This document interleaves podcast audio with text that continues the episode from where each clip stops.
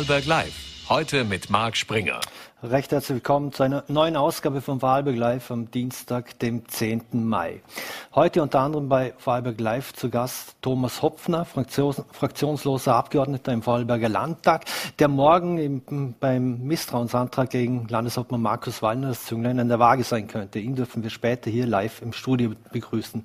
Zudem freue ich mich später noch auf Anastasia Lauterbach. Sie ist Professorin für künstliche Intelligenz und ist einer breiteren Öffentlichkeit auch dadurch bekannt, dass sie bei Wirecard im Aufsichtsrat gesessen ist.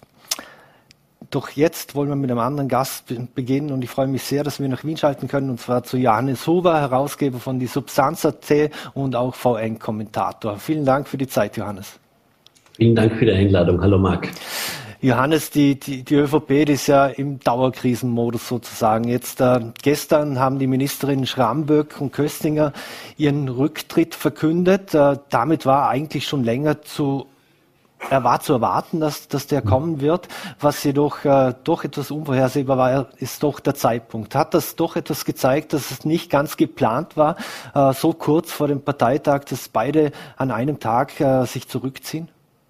Es war offensichtlich nicht geplant, das Ganze, und ist sehr überraschend gekommen zu diesem Zeitpunkt für Karl Nehammer. Es hat ja schon Gerüchte zu diversen Rochaden gegeben in den vergangenen Wochen und Tagen. Es ist allerdings von der ÖVP auf das Deutlichste zurückgewiesen worden, dass es derartiges geben werde.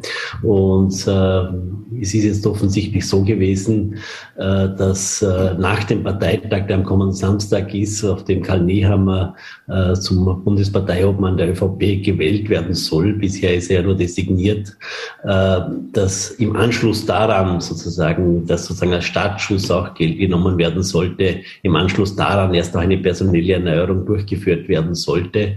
Und es spricht jetzt sehr viel dafür, dass insbesondere Elisabeth Köstinger dem zuvorgekommen ist, dass sie sich da nicht einspannen hat lassen für so einen Zeitplan, sondern dass sie sozusagen auch aus dem Selbstbewusstsein heraus, dass sie selbstbestimmt, wann sie geht, wann sie zurücktritt, das jetzt sofort gemacht hat.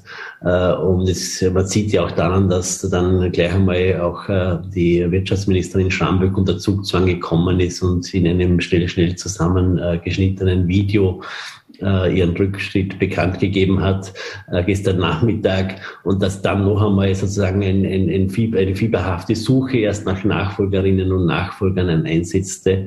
Das zeigt also schon sehr deutlich, dass da nichts nach Plan gelaufen ist und einige Stunden sozusagen wirklich es drunter und drüber gegangen ist. Wie viel hängt denn aus deiner Sicht mit der Ankündigung zusammen, dass Sebastian Kurz ausgeschlossen hat, dass er in die Politik zurückkehrt? Ich glaube, das ist ein bisschen ein Wunschdenken von nach wie vor von Anhängern, aber auch natürlich von Leuten in der ÖVP, die sich nur anschauen, die Entwicklung der Umfragewerte. Vor 2 Jahren ist die ÖVP im Durchschnitt der Umfragen auf sehr hohem Niveau gelegen, nämlich bei 44%. Aktuell ist es im Durchschnitt der Umfragen, sozusagen sind es 24%. Also es ist fast eine Halbierung. Und auf diesem Niveau, auf dem derzeit niedrigen Niveau, befindet sich die Partei schon seit längerem. Sie muss eigentlich fürchten, dass sie einer zukünftigen Regierung nach Wahlen nicht mehr angehört. Und sie kann eigentlich auch nicht mehr sicher sein, und es kann überhaupt nicht mehr sicher sein, den Kanzler zu stellen. Also da entsteht natürlich schon eine Unruhe, und da ist es nachvollziehbar, verstehen muss man es nicht, aber es ist nachvollziehbar, dass trotz aller Vorkommnisse es eine größere Sehnsucht ist nach einer Rückkehr von Sebastian Kurz. Das wird da und dort und insbesondere auch von Fanmedien wird es immer wieder gespielt, auch schon vor Ostern war das der Fall. Es ist ja darum gegangen, auch dass er eine Parteitagsrede halten wird. Und das ist sozusagen es ist ein bisschen eine Nostalgie, die da mitschwingt. Und das bringt auf der anderen Seite natürlich einen gewissen Unmut mit Karl Nehammer auch zum Ausdruck. Ich meine, er ist jetzt da natürlich in einer undankbaren Rolle, er hat da übernehmen müssen und ist jetzt wirklich auch mit großen Krisen konfrontiert und mit einer Partei, die eigentlich ohne Sebastian Kurz entseelt ist, ja. Da ist es natürlich für ihn ganz, ganz schwierig, sozusagen was Neues aufzubauen. Ja. Jetzt gibt es ja noch ein paar Kandidaten und KandidatInnen, die man der Ära Kurz zurechnen darf. Ist damit zu rechnen oder muss man ausgehen, dass die auch vorne zu ihren Hut nehmen werden? Das ist schwer zu sagen. Eine der Kandidatinnen wäre natürlich die Frau Medienministerin Raab, die im Kanzleramt sitzt.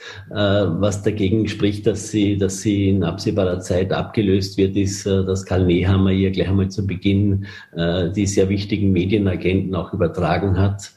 Auf der anderen Seite kann man jetzt nichts ausschließen und wenn Karl Nehammer die Möglichkeit bekommt, sozusagen da weitere Veränderungen vorzunehmen, dann wird er sie vornehmen. Es gibt zwei Probleme, die er hat. Zum einen kann er jetzt nicht alle 2 Monate die Regierungsumbildung vornehmen, nicht? Also die ÖVP ist ja da und dort schon fast zum Gespött geworden, dass sie im Oktober schon wieder mit einem neuen Kanzler kommt nach Schallenberg, der kaum mehr als 50 Tage dieses Amt bekleidet hat, dass sie einen neuen Finanzminister gebraucht hat. Das ist ja nicht nichts. Und heute kommt schon ein neuer Wirtschaftsminister, neuer Landwirtschaftsminister, das wird ja ein Mann. Und da kann man in 2 Monaten schon wieder Veränderungen vornehmen. Man findet, und das ist die zweite Seite sozusagen, es ist erstens einmal die Personaldecke sehr dünn in der ÖVP, es ist ja immer schwieriger, Leute zu finden. Und zum Zweiten, wer soll einen Regierungsjob annehmen, nicht? Also man hat eben, wie ich vorhin betont, die Aussicht auf einen zeitlich befristeten, wirklich tagesfüllenden Job, der nicht immer dankbar ist und zum Teil sehr unangenehm ist. Also wenn Sie Minister werden und wissen, dass Sie das vielleicht nur für 1-2 Jahre sein werden und dann wieder fallen gelassen werden oder ausscheiden, dann ist das nicht sehr attraktiv. Da werden Sie keine Top-Leute finden für sowas. Also wenn ich dich richtig verstehe, die ÖVP hat jetzt auch offensichtlich ein Nachwuchsproblem, weil Arbeitsminister Martin Kocher bekommt auch die Wirtschaftsagenten dazu, hat das sogenannte Superministerium, wenn man es so nennen möchte. Aber sonst die ganzen Namen, die da als Staatssekretäre aufgeführt werden oder auch der neue Landwirtschaftsminister, die sind ja einer breiten Öffentlichkeit überhaupt nicht bekannt. Ja, die sind die haben klassischen Stallgeruch, wie man so sagt.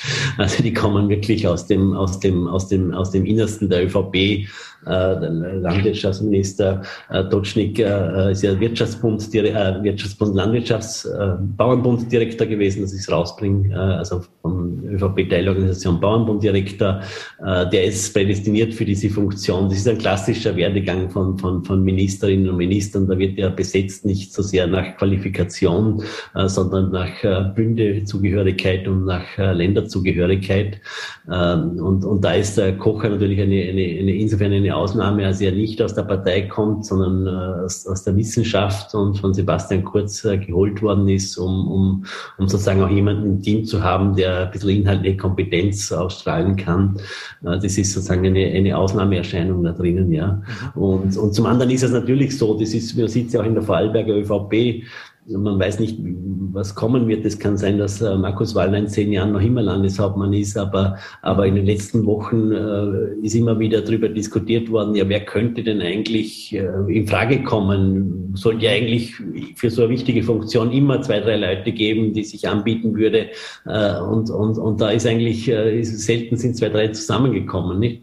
Oft war Markus Brunner dabei, der ist aber Finanzminister und dort schwer abkömmlich. Und bei der ÖVP ist natürlich, bei der Bundes-ÖVP ist das noch viel stärker das Problem, weil die Partei in den letzten 5 Jahren einzig und allein auf Sebastian Kurz ausgerichtet war.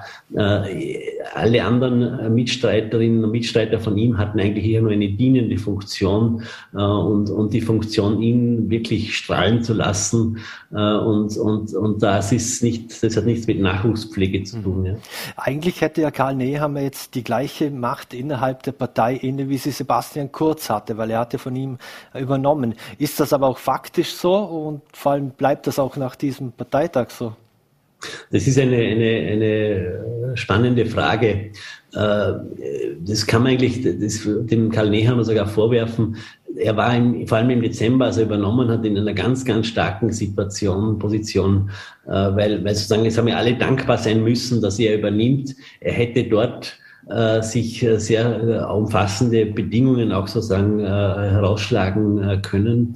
Das hat er nicht getan. Er hätte dort einen viel stärkeren Umbau durchführen können, gleich um wirklich einen Neustart zu signalisieren. Dazu ist es nicht gekommen. Und daher muss er jetzt sozusagen ein zweites Mal neu durchstarten nach 5 Monaten. Und das ist, seine Position wird da immer schwächer und schwächer. Ja? Also zumal man jetzt nach 5 Monaten nicht mehr nur froh ist, dass er übernommen hat, diesen undankbaren Job, sondern weil man auch immer mehr und mehr sieht, hoppala, die ÖVP wird in den nächsten Jahren möglicherweise sehr viel Macht verlieren. Und da entstehen ja spannende Dynamiken. Das sind Abgeordnete, die um ihre Mandate fürchten und die unruhig werden und die immer lauter dann auch Kritik üben am Chef.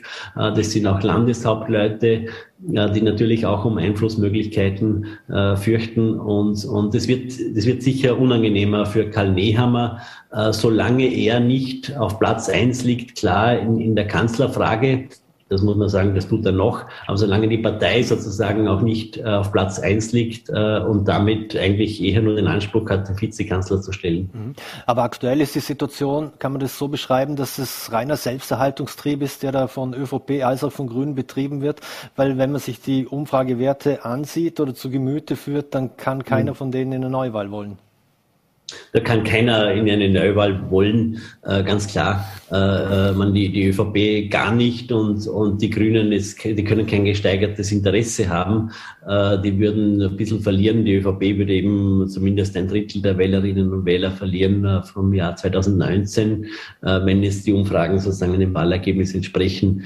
Auf der anderen Seite darf man nicht vergessen, also wenn solche rationalen Überlegungen immer maßgebend sind, dann hätten wir in Österreich eigentlich kaum Scheidungen, weil da verliert immer wer und da müsste eigentlich von daher immer wer ein Interesse haben, dass die Ehe sozusagen fortgesetzt wird.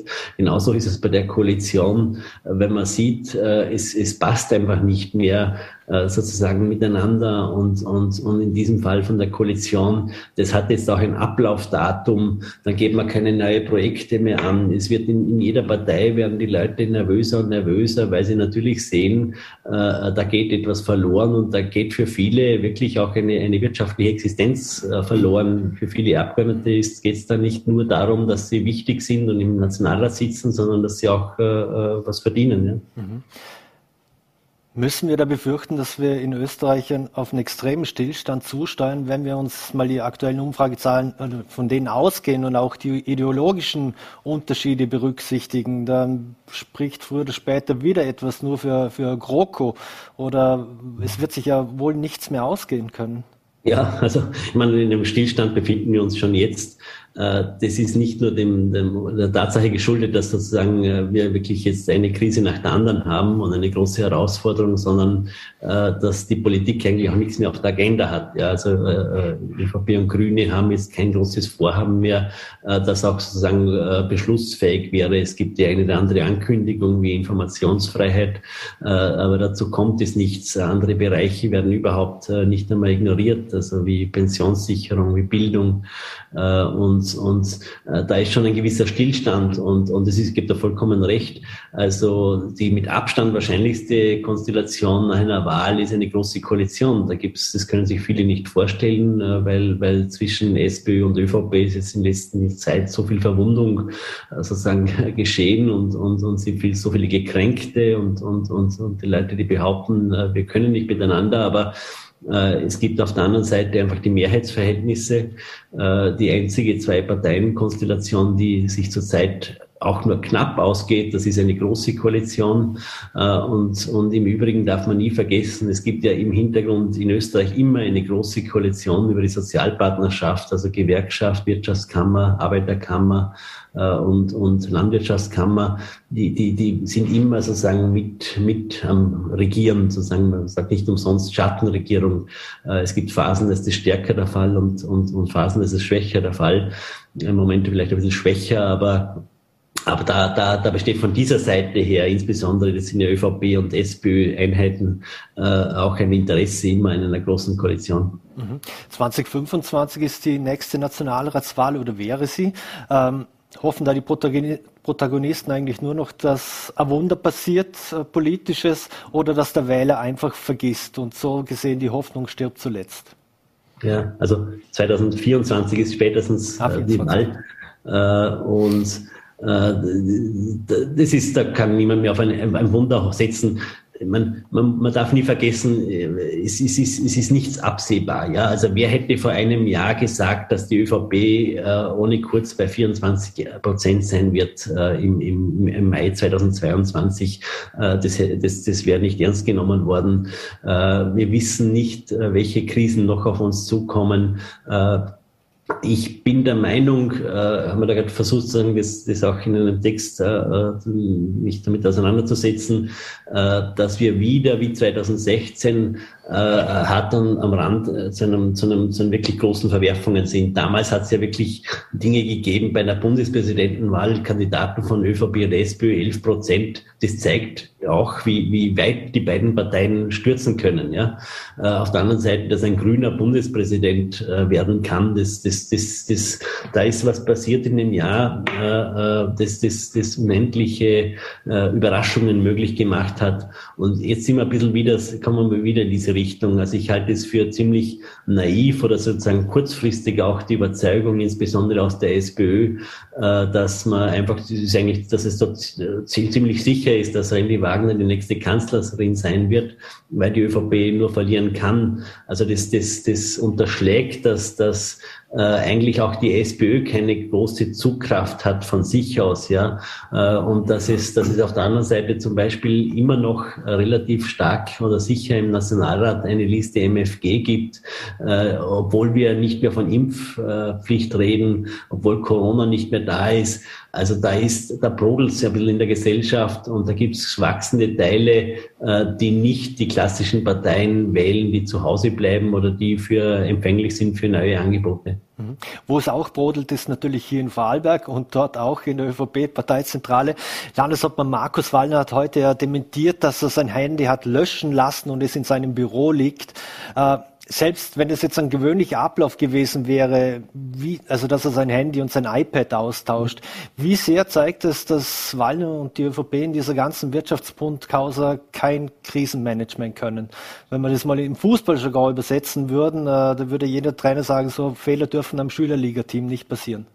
Ja, also in dem Fall ist natürlich Aussage gegen Aussage. Also wenn ich den grünen Landesrat Sandra richtig verstanden habe, hat sozusagen den Wunsch aus dem Büro des Landeshauptmannes gegeben, Daten zu löschen. Das hat er dann weitergeleitet an Behörden.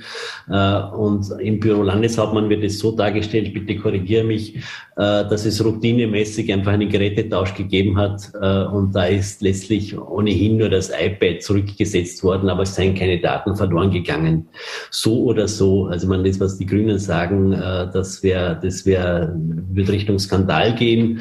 Das, was aus dem Büro Landeshauptmann kommt, macht auch insofern sprachlos, als im Kontext zu einem schon länger immer größer werdenden Skandal und dann auch noch parallel dazu zu beginnenden staatsanwaltschaftlichen Untersuchungen, die jetzt ja in Ermittlungen übergegangen sind, dürfte sowas nicht passieren, ja. Also selbst wenn sozusagen es eine Regelung gibt, dass jedes Jahr Mitte April alle Geräte getauscht werden, hätte das Büro Landeshauptmann sagen müssen, in diesem Fall, oder der Landeshauptmann selber, das können wir nicht machen, ja, weil wir sozusagen, es gibt einen gewissen Verdacht gegen uns und wir haben uns nichts vorzuwerfen. Wir arbeiten offen und transparent und da wird jetzt einmal gar nichts verändert und gar nichts gelöscht.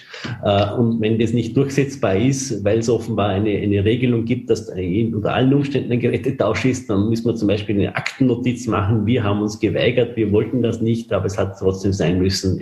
Einfach so eine proaktive Geschichte auch, insbesondere eben dahingehend, dass nach außen hin jetzt eine katastrophale Optik entsteht, die natürlich in die Richtung geht und nicht anders verstanden werden kann und auch nicht anders rüberkommt als wirklich eine Unterstellung. Es habe hier Versuche gegeben, irgendetwas verschwinden zu lassen. Und das ist natürlich ein schwerwiegender Vorwurf. Und an dem kann auch Landeshauptmann Wallner kein Interesse haben, zumal Personal natürlich von seiner Unschuldsvermutung auszugehen ist und auch davon auszugehen ist, dass das stimmt, was er sagt, dass er damals sich nichts zu Schulden gekommen hat in der ganzen Causa. Aber hat der Wirtschaftskorruptionsstaatsanwaltschaft jetzt erst recht Gründe gegeben, dass sie jetzt ermitteln gegen Vorteilnahme, also wie die VN heute schreiben, gegen Paragraph 305 Strafgesetzbuch und 306, also Vorwürfe wegen Vorteilsnahme? Ja, ich glaube, dass die da schon ziemlich abgebrüht sind in der Wirtschafts- und Korruptionsstaatsanwaltschaft und sich da jetzt auch nicht von tagespolitischen Geschehen treiben lassen, sondern wenn sie das Gefühl haben, da ist jetzt aber was besonders verdächtig, dem werden sie dann auch wirklich ordentlich nachgehen und sie werden sich auf jeden Fall hüten, da irgendwie parteipolitisch motiviert oder sonst irgendwie vorzugehen, wie das ja ganz gerne auch in der politischen Kommunikation unterstellt wird. Weil das natürlich sozusagen ein Schuss ins eigene Knie wäre. Mhm. Morgen wird es ja einen Misstrauensantrag gegen Landeshauptmann Markus Wallner geben. Und die Entscheidung der Grünen ist offensichtlich immer noch offen. Ist es eine ähnliche Situation wie auf Bundesebene? Eine Abwahl Wallners würde auch die Grünen in die Krise stürzen? Oder sollten die besser jetzt die Reißleine ziehen? Ja, die Grünen sind in Vorarlberg sicher in einer viel schwierigeren Situation als auf Bundesebene. Auf Bundesebene haben sie ja immer andere Optionen auch noch. Ja, also im Moment nicht auf eine Mehrheit kommend, aber es könnte ja zum Beispiel eine rot-pink-grüne Koalition sich ausgehen. Und im Übrigen haben die Grünen sozusagen auf Bundesebene diese Krise, die in die Nähe von der Dimension her in die Nähe dessen kommt, was jetzt in Vorarlberg passiert, schon hinter sich gebracht. Sie wären in eine ähnlichen Situation geraten, wenn sich Kurz geweigert hätte, im Herbst zurückzutreten. Dann hätten die Grünen, wären ebenfalls vor der Frage gestanden, sollen wir jetzt einen Misstrauensantrag gegen Kurz unterstützen oder nicht. Vor dieser Situation stehen jetzt die Vorarlberger Grünen. Und wenn ich da höre, dass die Landessprecherin und Clubobfrau Hammerer sagt, unser Vertrauen in den Landeshauptmann ist schwer erschüttert, es steht die Frage nach der Integrität des Amtes im Raum. Das ist nur noch schwer zu steigern. Also da sind sie schon sehr weit hin, haben sie schon schwer weit hinausgelehnt. Ich glaube, in Vorarlberg haben sie wirklich sehr viel zu verlieren, weil es, wie es immer kommt, ja, es ist längerfristig auf Platz 1 bleibt die ÖVP in Vorarlberg, gegen sie eine Regierung wird sich schwer ausgehen. Und wenn die Grünen jetzt sozusagen mit abwählen oder das Misstrauensvotum mit unterstützen gegen Wallner, wird es danach auch keine Zusammenarbeit mehr geben. Dann würden sie, hätten zwar sozusagen vielleicht ihre Ehre gewonnen, weil sie da wirklich sozusagen Opposition betrieben haben und Aufklärung gefördert haben, aber alle Macht verloren. Eine letzte Frage hätte ich noch, und zwar zur Causa Wirtschaftsbund. Du hast ja einen Blog, einen Analyseblog darüber geschrieben, ein Stück Vorarlberg ist überall. Heißt das, dass es ähnliche Modelle auch in anderen Bundesländern gibt? Es gibt in unterschiedlichen Formen in allen Bundesländern Praktiken, die eigentlich muss man sagen, eine Zumutung sind. Ja, die sind erlaubt. Man darf ja nicht vergessen, die ganzen Gesetze haben die Parteien gemacht, im Wissen sozusagen, was sie erlauben und was sie verbieten, und sozusagen für sich selbst Regelungen geschaffen, die auch Umgehungsmöglichkeiten sozusagen enthalten.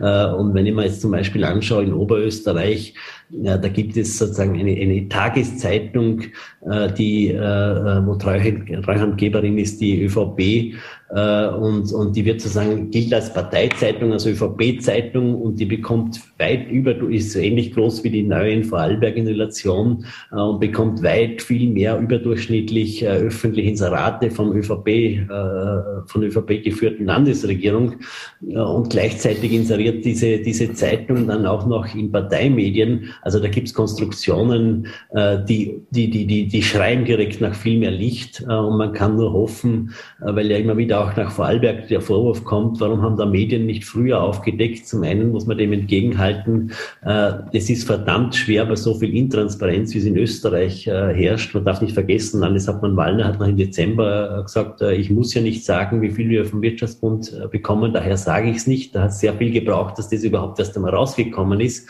Da gibt es also sehr viel Intransparenz zum einen und zum anderen ist es wirklich sozusagen eine Aufgabe für Journalismus österreichweit, sozusagen bei dem, was möglich ist, dran zu bleiben und zu bohren und was rauszubringen. Und man wird unter Garantie in jedem Bundesland Konstruktionen herausfinden, die fragwürdig sind. Ja.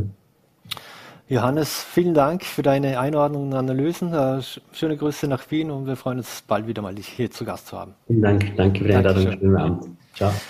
So, meine Damen und Herren, und wir wechseln jetzt das Thema. Und unser nächster Gast ist uns ebenfalls via Zoom zugeschaltet. Das ist die Digitalisierungsexpertin Anastasia Lauterbach. Sie war schon Managerin bei McKinsey, Daimler, der Deutschen Telekom und Qualcomm.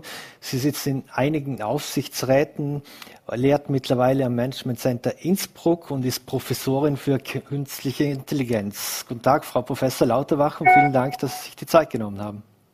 Hallo. Frau Professor Lauterbach, ich muss gleich anfangen. Sie machen ja keinen Hehl daraus, dass Sie bei Wirecard waren. Was haben Sie denn aus dieser Zeit als Learnings mitgenommen? Dass gegen Betrug niemand immun ist. Gegen Betrug ist niemand immun? Sie waren ja selber im Compliance. Wie sehr hat Sie denn überrascht, dass man das so lange hinauszögern konnte, dass dieser milliardenschwere Bilanzbetrug dann schlussendlich doch ans Licht der Öffentlichkeit kam? Ich habe Ausschüsse bei Wirecard angeführt und Compliance-Ausschuss war ein erster Ausschuss. Ich bin von zu Hause aus keine Compliance-Experte, aber ich habe in meinem Leben sehr viele Krisen gemanagt. Aus diesem Grunde wurde ich gefragt, auch Compliance-Ausschuss zu führen. Mhm. Jetzt eine Frage noch zu dem Thema. Der Ex-Vorstand Jan Masalek, der ist ja noch immer auf der Flucht. Glauben Sie auch, wie viele, dass er sich in Russland versteckt? Ich bin nicht gläubig. Das ist keine Kirche. Das sollen die Staatsanwaltschaften herausfinden. Wenn wir bei Russland sind, Sie wurden ja in der Sowjetunion geboren, weil Ihre Eltern dort gearbeitet haben und sind mit 19 Jahren nach Deutschland ausgewandert. Jetzt durch diesen russischen Angriffskrieg, jetzt fühlen sich viele im Ausland lebende Russen unter Generalverdacht auch irgendwo gestellt, dass sie Putins Ideologie mittragen. Wie erleben Sie das aktuell? Also ich erlebe persönlich das gar nicht, weil man kann sehr schlecht feststellen, wo ich eben herkomme. Ich mache kein Hehl draußen, dass ich in Moskau geboren wurde. Ich bin mit 20 nach Europa mit einem fertig studierten Studium. Mein erstes Studium von Computerlinguistik war in Moskau absolviert und dann habe ich fertig in Deutschland studiert und auch promoviert. Es ist, da ich sechssprachig bin, finden viele es schwer, mich irgendwo festzunageln, ob ich jetzt aus der Ukraine bin, aus Russland oder vielleicht doch aus Skandinavien. Im Alltag spreche ich meistens Englisch, nicht Deutsch. Daher erlebe ich diese Geschichte eigentlich gar nicht. Heute sind Sie ja bei der 50. Innovation Night im Millennium Park zu Gast. Jetzt eine Ihrer Kernaussagen ist, künstliche Intelligenz wird unser Leben nicht nur verändern, sie ist bereits mitten unter uns. Was glauben Sie, wie nachfolgende Generationen mal auf uns blicken werden? Siri, Alexa, Google und Co. Also Kritiker würden ja sagen, dass wir unsere Wohnungen freiwillig verwanzen, ohne darüber nachzudenken und auch sonst alle unsere Bewegungsprofile irgendwo freigeben. Künstliche Intelligenz ist natürlich mittendrin und sehr viele Menschen verstehen nicht, dass sie diese künstliche Intelligenz täglich nützen. Siri ist ja nicht nur ein Sprachassistent, es ist ein Herzstück von Apple-Computern inklusive Mac, inklusive iPhone oder auch Tablets. Das ist eigentlich ein Motor, was Ihnen zum Beispiel LinkedIn-Profile vorschlägt von Leuten, die Sie vielleicht in Starbucks in New York treffen, wenn Sie sich in New York einfinden. Wenn Sie auf Facial Recognition zielen, das ist eine sehr interessante Frage, denn eigentlich unterschiedliche demokratische Regime gehen mit dieser Technologie sehr unterschiedlich um. Wenn wir in Deutschland sind, dann ist sowas eigentlich unerhörbar. Niemand wird sie auf einem Video überwachen oder Kameras überall aufstellen, zum Beispiel in den Bahnhöfen oder an den Flughäfen. Wenn sie in London sind, in einem ganz normalen Coffeeshop, sollen sie davon ausgehen, dass sie auf Kamera sind. Und die Daten, also niemand interessiert sich, wie sie heißen, aber die Daten, wie ihr Gesicht aussieht, wie sie agieren, wenn sie ein Latte bestellen, das wird auch an die Unternehmen überführt, die dann lernen, was menschliche Emotionen eigentlich auf Video ausmachen. Und diese Unternehmen versuchen, Maschinen zu trainieren, um diese Informationen zu interpretieren. Das ist ein sehr schwieriges Vorhaben übrigens. Und da sehen Sie, Deutschland ist ein demokratisches Land, UK, also Großbritannien, ist ein demokratisches Land, sehr, sehr unterschiedliche Antworten auf dieselbe Frage. Und das führt mich eigentlich zu der Schlussfolgerung, dass wir Technologien entwickeln, die skalieren mit der brutalen Macht der Mathematik. Aber eigentlich die Frage, was sind unsere Werte, was wollen wir eigentlich, diese Frage bleibt unbeantwortet. Stellen Sie sich vor, Sie haben ein Kind und das Kind ist 2 Jahre alt. Also ich rede jetzt über ein Szenario, was in vielleicht 10 bis 15 Jahren möglich ist. Und das Kind bekommt zum ersten Mal einen Teddybär. Und dieser Teddybär ist mit KI versehen. Und es gibt dann Upgrades over the air oder Sie bringen ein neues Spielzeug Ihrem Kind. Und dann in 5 Jahren, also Kind ist 7, schaut Biene Maya und sagt dem Teddybären, du, also ich glaube, dass die Biene Maya ist sehr doof. Und Teddybär antwortet, stimmt.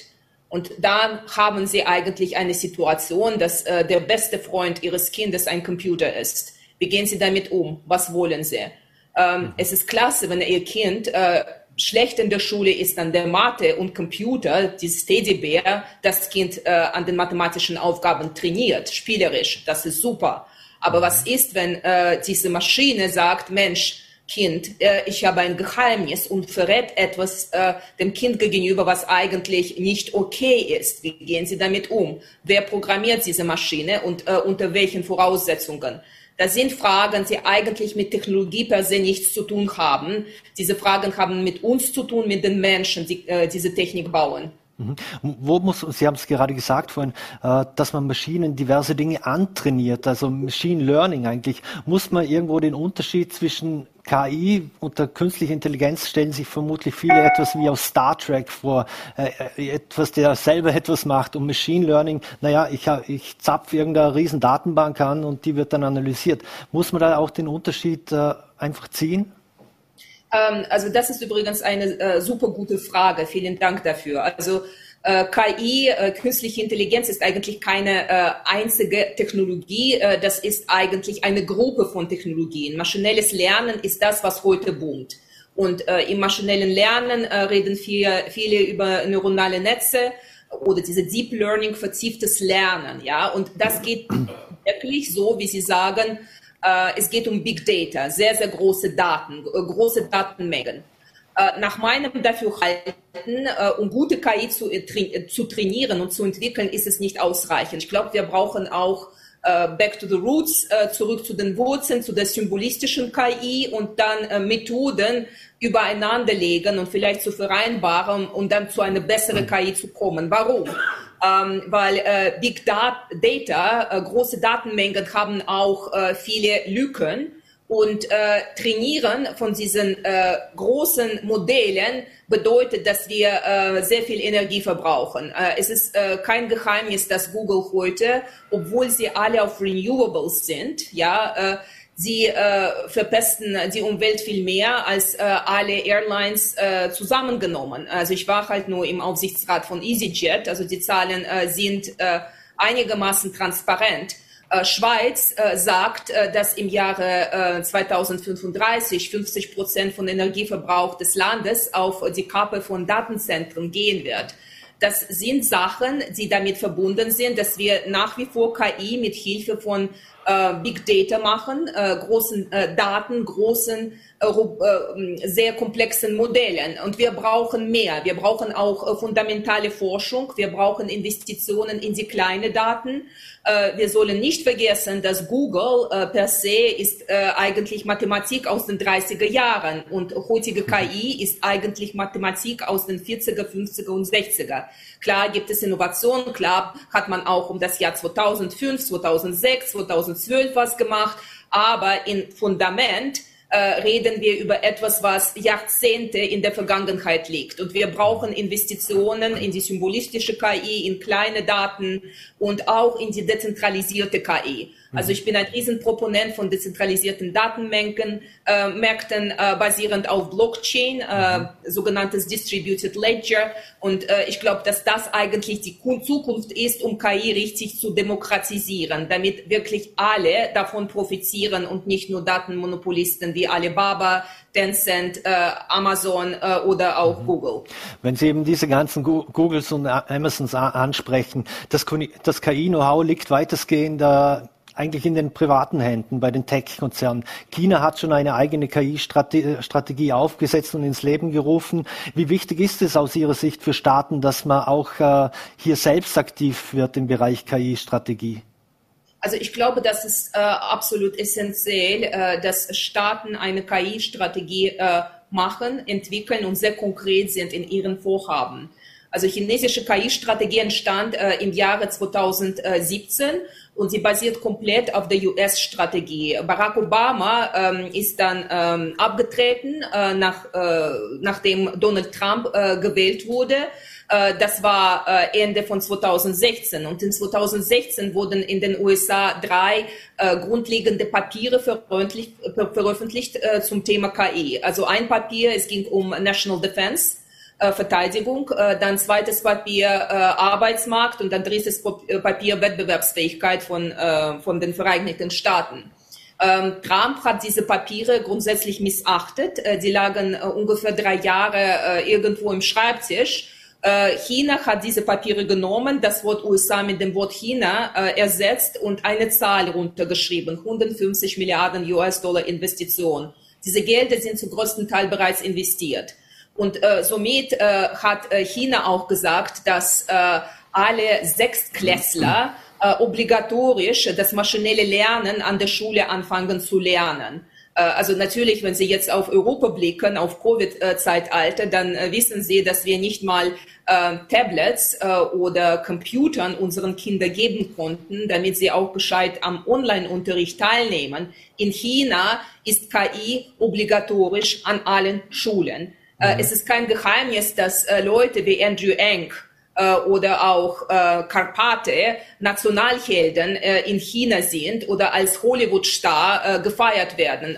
Ich glaube nicht, dass unsere Kinder in Europa auch einen Namen von einem KI-Wissenschaftler kennen würden. Das ist ein Riesenunterschied. Das soll top-down promoted werden. Es soll aber auch so sein, dass Führungskräfte, Unternehmen, Medien das Thema aufgreifen, kein Science-Fiction daraus machen, keine Terminators in den Zeitungen abdrücken, wenn sie das Wort KI zitieren und wirklich sehr konkret sagen, so sieht es aus, das sind die Risiken, das sind die Benefits, was kann man machen, wo kann man das lernen, das sind die Quellen, wo man KI lernen kann. Es ist wirklich nicht immer Rocket Science, es ist nicht immer nukleare Fusion. Zum Grunde kann man mit sehr einfachen Mitteln anfangen, Python zu lernen, zu programmieren und ich würde mal sagen, das kann fast jeder. Ich kann mich jetzt gerade an ein Projekt erinnern, das war von IBM, das war das Watson-Projekt. Da ging es ja auch darum, dass man zum Beispiel in Smart Cities, wenn irgendwo ein Feuer ist, dann weiß die KI sofort, welche Feuerwehr ist am schnellsten dort, wie viel brauchen wir und so weiter und so fort. Wie groß ist aber auch die Gefahr, wenn man sein Leben doch so in die Hände einer KI legt? Aktuell diskutieren wir auch viel über Blackouts und Ähnliches. Wenn wir Blackout haben, dann funktioniert auch keine KI mehr. Keine Energie, keine KI. Das stimmt. KI ist ein menschliches Produkt. Es gibt natürlich Sachen, wo man momentan nicht ganz nachvollziehen kann, was ein Modell macht. Diese Problematik, Explainable KI, sagt man, XAI, das wird gelöst. Zum Beispiel gibt es in Halbleiterindustrie bereits Versuche, Teile von Modellen zu kolorieren, um dann aufzuzeigen, welche Teile von diesen Modellen am meisten dazu beitragen, dass eine Lösung rauskommt. Also es wird gelöst, nicht sofort, aber da gibt es viele Investitionen. Was Sie jetzt ansprechen, wenn KI tatsächlich unterschiedlichste Systeme steuert, es kann natürlich passieren, dass solche Systeme ausfallen. Und das ist ganz genau so wie mit der Elektrizität heute. KI ist eigentlich Elektrizität von morgen. Alles, was wir um uns herum haben, wird eine Datenkomponente in sich tragen und Daten bedürfen einer Analyse, Forecasts, Prognosen, und das ist eben dieses KI-Mechanismus. Also das kann natürlich passieren, und da muss man halt sagen, wie schütze ich mich davon? Was passiert, wenn KI zum größten Teil bei den Cyberangriffen eingesetzt wird? Also Technologie ist ja immer eigentlich neutral. In den Händen von guten Menschen kann diese Technologie Leben retten. In den Händen von Kriminellen, unter anderem Cyberkriminellen, kann diese Technologie dazu führen, dass Menschenleben verloren gehen. Mhm. Eben wenn Sie diese Cyberkriminellen ansprechen, vor allem kleinere Betriebe, mittelständische, aber auch große, wie wir wissen, sind ja nicht davor gefeit, angegriffen zu werden. Wenn man sich jetzt auch überlegt, zum Beispiel, dass Autos sollen selber fahren irgendwann und auch auf die KI zugreifen. Sind wir schon so weit, oder was glauben Sie, bis wann sind wir so weit, dass das auch so sicher ist, dass wir unser Leben wirklich in die Hände einer KI legen? Schauen Sie, das hängt wirklich davon ab, wo wir sind. Zum Beispiel, wenn jetzt in China eine neue Stadt entsteht, also es gab früher nichts und dann baut man Straßen, man baut Häuser, man baut Brücken. Dann baut man das so, dass bereits die Sensorik berücksichtigt wird. Es ist eingebaut. Bei solchen Straßen, bei solchen Gemengelagen ist es auch kein Problem, ein selbstfahrendes Fahrzeug auf so eine Straße zu setzen. Wenn ich in Mountain View bin und mit Waymo-Fahrzeugen fahre oder gefahren werde, dann ist es für mich kein Problem. Man weiß, in Kalifornien ist es warm, es gibt kein Eis, es gibt kein Schnee. Ja? Man kann so ein Waymo-Fahrzeug jetzt nicht in die Schweiz auf die Straße setzen und erwarten, dass alles genauso gut funktioniert wie im sonnigen Kalifornien. Nach Innsbruck kann man solche Fahrzeuge auch nicht setzen. Also es hängt wirklich davon ab, wo man die Fahrzeuge baut, wo man die Modelle trainiert und mit welchen Methoden man dies tut. Ich glaube, dass man in den nächsten 5 bis 8 Jahren überhaupt noch nicht so weit sein wird, dass man komplett autonom fährt. Selbstverständlich gibt es Elemente von selbstfahrender Technologie in den modernen Autos. Bei der Navigation, bei Steuerung, beim Einparken, das existiert bereits schon. Aber komplett selbstfahrende Fahrzeuge wird es nach meinem Dafürhalten in 5 bis 8 Jahren noch nicht geben. Also viel zu viele Probleme existieren auch im Hinblick auf Sensorik.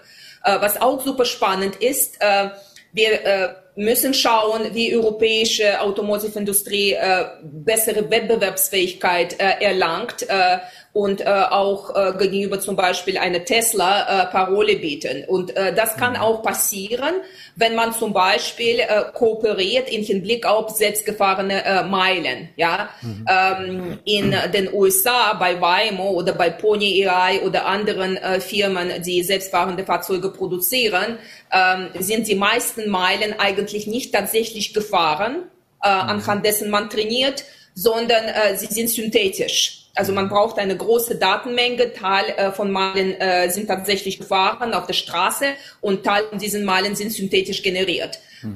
Wenn mehrere Automobilkonzerne sich vereinen und zwecks von Research and Development die Malen zusammenwerfen, die tatsächlich gefahren wurden, dann hat man auch eine bessere Ausgangslage zum Trainieren von diesen KI-Modellen. Und so zum Beispiel gelangt man zu einer besseren Wettbewerbsfähigkeit. Mhm. Und das sind die Ansätze, die man in Europa überlegen soll. Mit China zum Beispiel hat das gar nichts zu tun. Also sie machen das, was man eigentlich einen Sprung nach vorne nennt. Sie überspringen mehrere Etappen von der technischen Geschichte.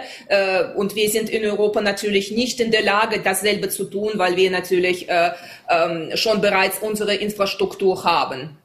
Jetzt Vorarlberg, um zum Abschluss noch ins Land zu kommen, ist ein starker Industriestandort mit einer hohen Beschäftigungszahl im Produktionsbereich. Also Roboter, Automaten und intelligente Computer stellen die traditionellen Industrieprozesse in Frage.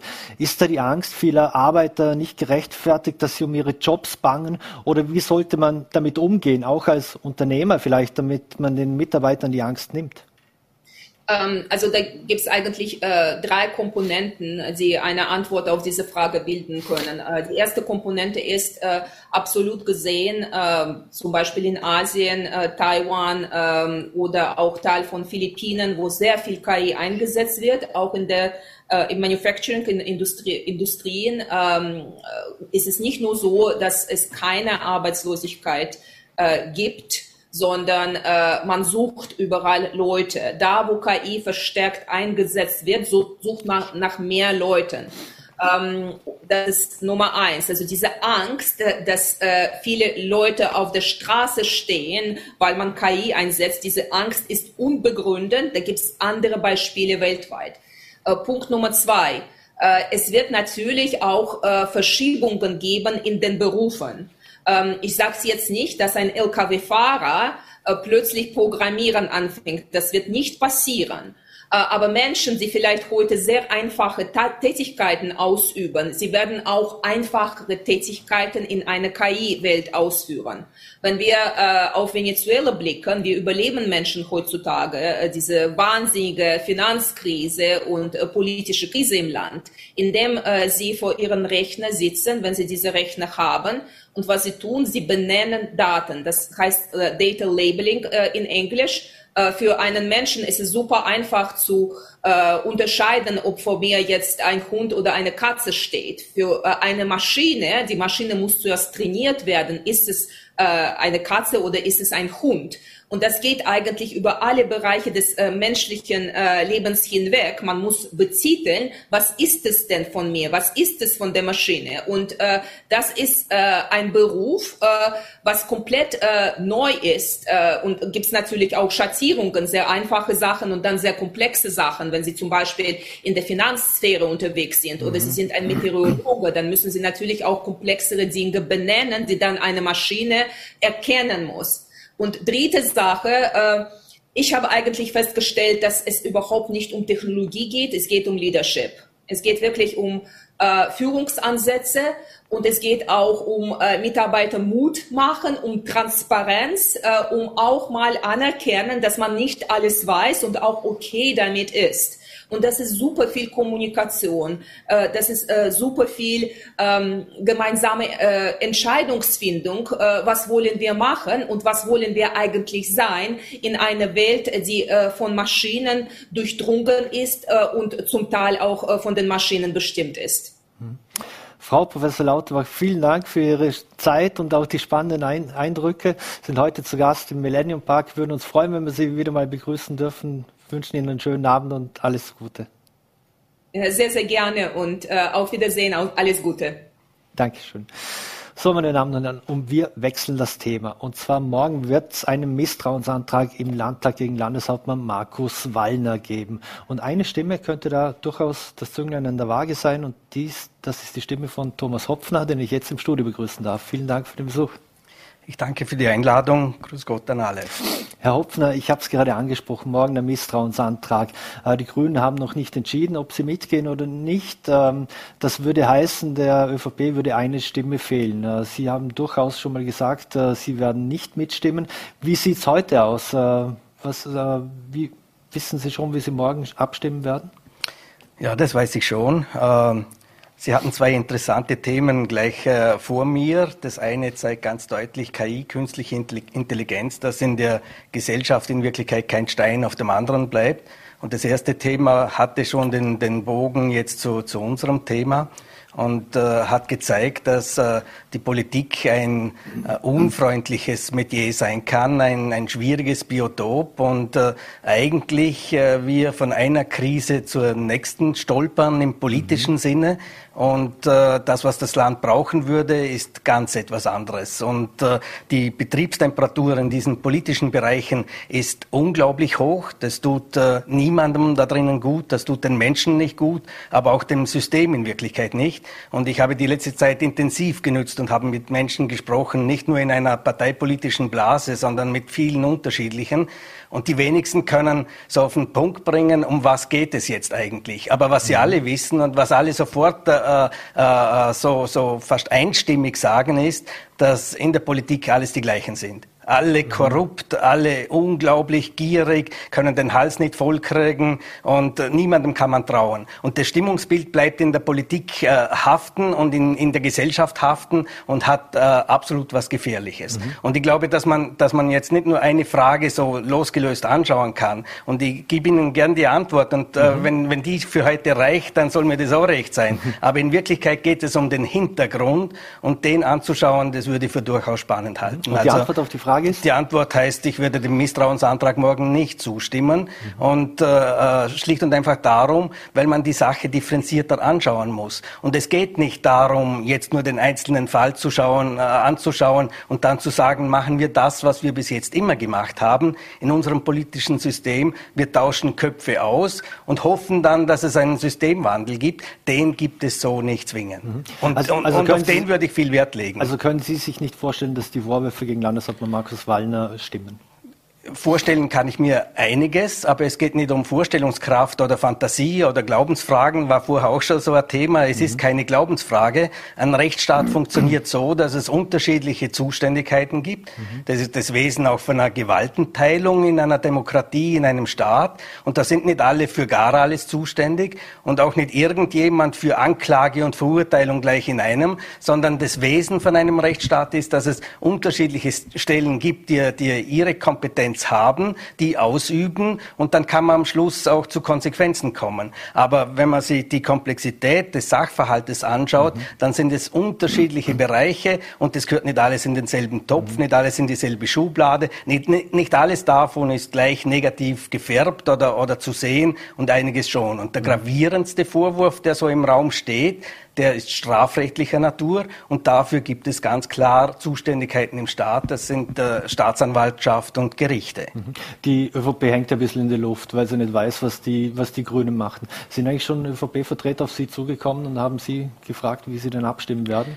Also ich rede mit vielen Menschen im Landtag permanent. Ich habe auch mit ÖVP-Vertretern immer wieder Kontakt und versuche selber ein Bild zu kriegen, was wie einschätzbar ist. Und ich merke auch, dass es vielen Abgeordneten derzeit sehr unwohl ist und sie eigentlich gerne das Gleiche tun würden wie ich, nämlich dem Gewissen nachgehen und Anstand und eigene Wertvorstellungen so quasi als Grundlage dafür zu nehmen, was dann das Abstimmungsverhalten ist. Und das werde ich jedenfalls so machen. Vor dem Hintergrund, dass die WKStA jetzt aber offensichtlich Ermittlungen gegen den Landeshauptmann einleitet und nicht nur Vorermittlungen, beeinflusst das Ihre Entscheidung gar nicht? Naja, es ist eigentlich bei der Staatsanwaltschaft, wenn man so will, ein 3-Stufen-Modell. Das eine ist eine sehr vage Verdachtslage. Da ist jemand verdächtiger und das ist ein sehr, sehr offener Bereich. Und der nächste Punkt, und das ist auch verschwommen und kann man nicht immer ganz so klar trennen, ist die Stufe des Beschuldigten. Das heißt, wenn es darum geht, vage Verdachtslagen genau jetzt zu prüfen. Und prüfen heißt anschauen, ist da was dran oder ist da nichts dran. Und erst der dritte Punkt wäre dann die Anklage. Und Anklage heißt, es gibt dann das Verfahren bei Gericht. Und soweit ist es eben nicht. Und mein Ansatz ist der, die Zuständigkeit des Gerichts nicht zu überholen, nicht irgendwie da vorauszupreschen und keine Vorverurteilung zu machen. Vorurteile soll man im Land nicht haben. Vorverurteilungen gingen plötzlich. Für mich gehen sie nicht. Sie als Polizist oder als ehemaliger Polizist. Wie sehen Sie es aber, dass der Landeshauptmann in so einer Situation wie dieser seine Geräte wechselt und angeblich löschen lassen wollte, hat er heute dementiert und es würde auch in seinem Büro liegen. Aber zeichnet das nicht ein bisschen ein komisches Bild? Wie hätten Sie da als Ermittelnder reagiert? Ja, meinen Tipp braucht es in dem Zusammenhang, denke ich, nicht in allen Facetten. Und es war beim ersten Themenbereich ja auch schon ein Diskussionspunkt. Und es ist geschildert worden, dass auch in dem Bereich eben Aussage gegen Aussage steht. Und die Sache ist zu prüfen. Geht es darum, dass Beweismittel irgendwo auf die Seite geräumt werden oder sollen die verschwinden? Oder geht es um andere Abläufe, die möglicherweise plausibel sein können? Das ist nicht meine Aufgabe, das zu prüfen. Es ist die Frage, und das ist auch klar, irgendwann gibt es die politische Frage, ist das Vertrauen vorhanden in eine Institution oder in eine Person? Und dafür gibt es parlamentarische Instrumentarien und eines davon ist ein Misstrauensantrag. Und da sage ich aber auch dazu... Sie sind ja fraktionslos. Können Sie sich vorstellen, in den ÖVP-Club zu wechseln eigentlich? Das steht überhaupt nicht zur Diskussion und ist eigentlich in dem Zusammenhang irrelevant. Jetzt...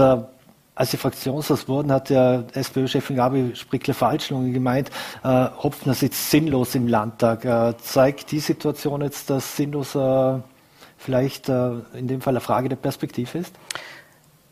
Da haben Sie ja die Frage beantwortet mit ja. Ich sehe es gleich, wie Sie am Schluss angedeutet haben. Ich muss da nicht jeden Satz kommentieren.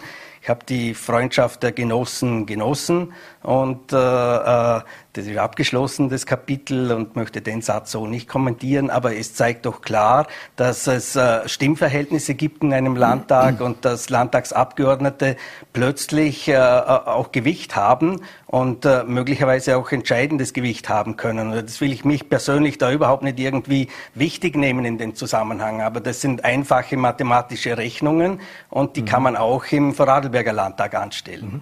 Jetzt sind Sie als Fraktionslose im Landtag. Neuwahlen müssten mit einer einfachen Mehrheit beschlossen werden. Die würde ja auch nicht zustande kommen.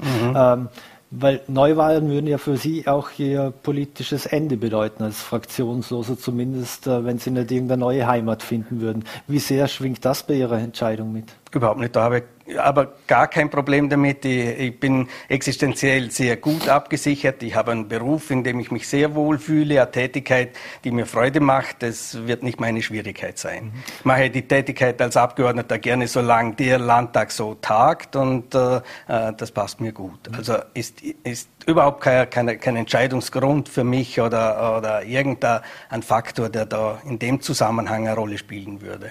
Abschließend, was glauben Sie, wie wird das morgen ausgehen? Da gibt es eben einige Fragezeichen dazu. Es ist eine Frage, wie funktionstüchtig ist diese Regierung? Und Regierung ist ja nicht irgendwie... Wissen Sie das noch, nachdem man weiß, dass Landesrat Daniel Zader erst seiner Pflicht nachgekommen und hat das der offiziellen Behörden gemeldet, dass man offensichtlich das iPad löschen wollte? Ja, eben, es geht auch um Vertrauensfragen, und wenn Koalitionen nicht mehr regieren können, es war auch im ersten Diskussionsfeld schon Thema, wenn sehr viele gekränkte, verwundete Menschen beieinander sitzen und miteinander was tun sollen, dann beginnt das Problem sehr groß zu werden. Und die Herausforderungen des Staates, der Gesellschaft sind überbordend groß. Pandemie vielleicht, wenn wir Glück haben, am Ende der Fahnenstange. Das nächste mit Ukraine, Inflation wird möglicherweise Dimension kriegen, die uns allen erschrecken wird. Wir brauchen funktionstüchtige Gremien und auch eine Regierung, die es kann. Eine letzte Frage noch. Sie haben ja auch Ihre Erfahrung mit Tonbandaufzeichnungen. Hat sich eigentlich in Ihrem Nutzungsverhalten mit iPads oder Smartphones etc. irgendwas verändert?